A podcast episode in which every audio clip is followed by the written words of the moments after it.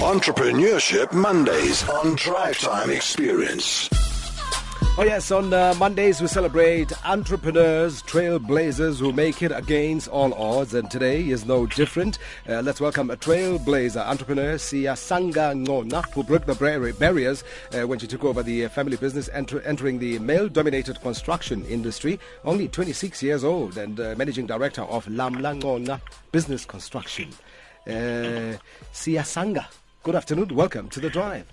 Good afternoon, Matt. How are you? I, I'm fantastic, but I'm sure you feel better than me. Yes, I do. Oh, that's that's what I was expecting. That's what I was expecting.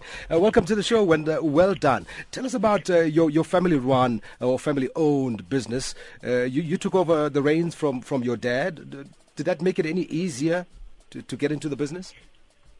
Yes, I did. Let me first give you a brief of who I am. I, as you said, I'm Siyasanga Ngcongca, originally from Cape Town, Langa. Um, 26 year old, very ambitious 26 year old. Um, yes, I took over my father's business in 2013 after he passed on the morning of my birthday when I turned 25. And I have been running the business ever since, and it's been nothing but good. Talk to us. I mean, uh, we were saying earlier, it goes without saying that this is a male-dominated industry. Uh, how's it like being a woman uh, involved in this construction industry? Okay. Um, I'm sure once you say construction, you someone gets an image of a man um, wearing boots and hammers and all those things, but and you don't expect to see a woman. Male-dominated industry, yes, it is, but I don't allow that to discriminate me. You know, I'm. I think the person that I am allows me to just go out there and be there and learn from it as well. What has come for me as an advantage is the amount of men that I come across who who rather take me under their arm and say, you know what, go out there, make your mark with the attitude that you have, you can make it. And I think often people allow gender to discriminate them and you will find that it's nothing like that. Uh-huh. And obviously being a black young woman also counts at my advantage and at the same time counts at my disadvantage because you find that I'm a product on my own. I'm black, I'm young, BEE wise, I'm a status, you know. Mm-hmm. So I, I don't allow that to get to me, but I do use it as my advantage. And you also find that a number of men approach you because you have all these statistics, all these tick marks that are needed in the BEE world. But with with the kind of person that I am, I don't allow that to get to me, and I actually use it to my advantage. Mm. Now, now as, I, as I mentioned, you were influenced or at least drew inspiration from your dad, but you were surrounded by business people as you grew up, uh, as I read here on your biography. But take us through your, your childhood, if you like. What, what was it that prepared you to step into this role? Um, my dad uh, really prepared me. You know, when I look back now, I think, oh my gosh, I felt so deprived. But when I look back today, um, I'm actually fortunate to have gone through that. The advantage for me is that Yes, I grew up in a business environment. My mom was in business. My dad was in business. My uncle's got a tourism company.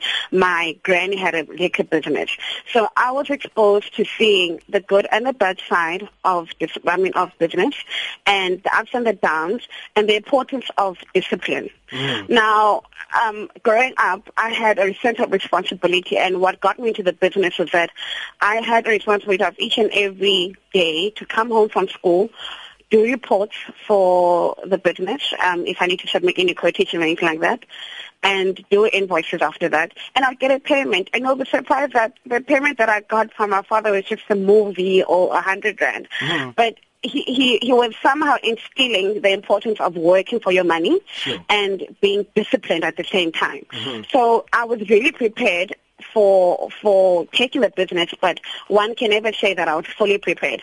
But when I look back now, I see the advantages that I was in and being able to be in this industry, in the construction industry, and the amount of people that, that, that I work with. Because one of the things that I pride myself about is the guys that are in my team. It's people that I grew up in front, you know. Like my team uh, consists of like, one of the guys who's been with us for the last 22 years.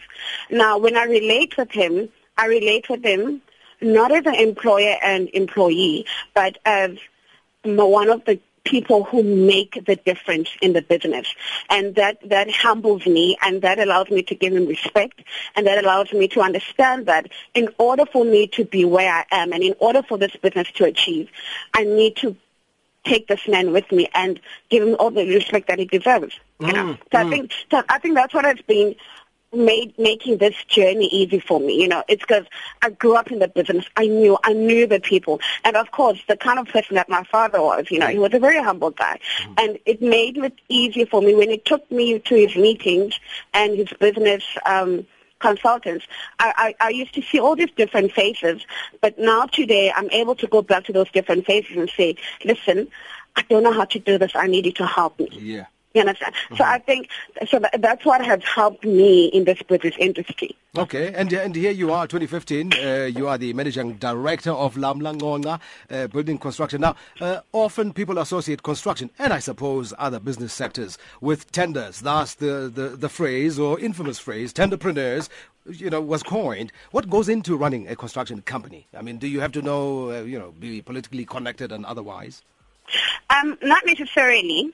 Um, just to give you a brief, I'm a student. I mean, I studied internal auditing, so I knew nothing about construction other than what my dad did. Um, construction, the way that I'm looking at it, or the industry that I am in, or the other side of it is, I'm in the insurance side. So I'm not really into the tender world as of yet. And what it entails, construction is providing a good service to, to its people, you know, being honest in, in doing so. And in everything, I think you need to provide that service so you, it comes back to you. There's no point of today of getting a tender of 20 million and then tomorrow you don't have it. And the association, your reputation, it's what makes or breaks a construction industry because we can't run away from the fact that the tender world is a corrupt world. But mm.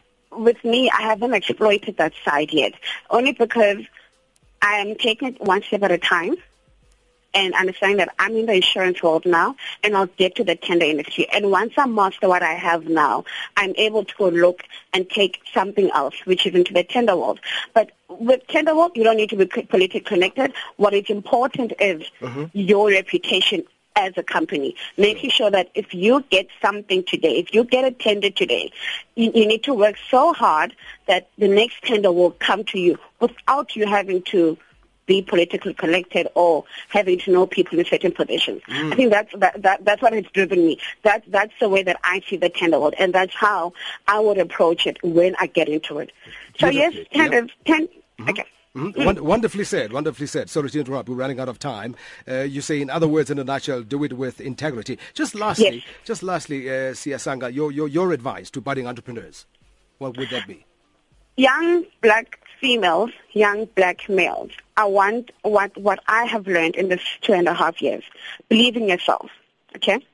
You make things happen. You're responsible for making things happen. But mostly be on a purpose and be on a mission. And I promise you you'll get there. As long as you've got the correct attitude, as long as you're ambitious, as long as you're vibrant, you will get there. And you know that you are going to mistake, make mistakes, but you'll get there. But mostly, you need to pray and ask God for guidance all the time. All right, amen to that. Do it with integrity and don't stop believing. I'll summarize it as that. It's been a pleasure talking to you, Siyasanga. We wish you all of the very best. Eh? Thanks very much. Much appreciated. All right, fantastic. That's a, a young, you. blazing entrepreneur as we celebrate entrepreneurships uh, on uh, Mondays on the Drive Time Experience. Siyasanga, remember that name, Siyasanga Ngcongca, uh, the managing director of Lamla Ngcongca Building Construction on the Drive.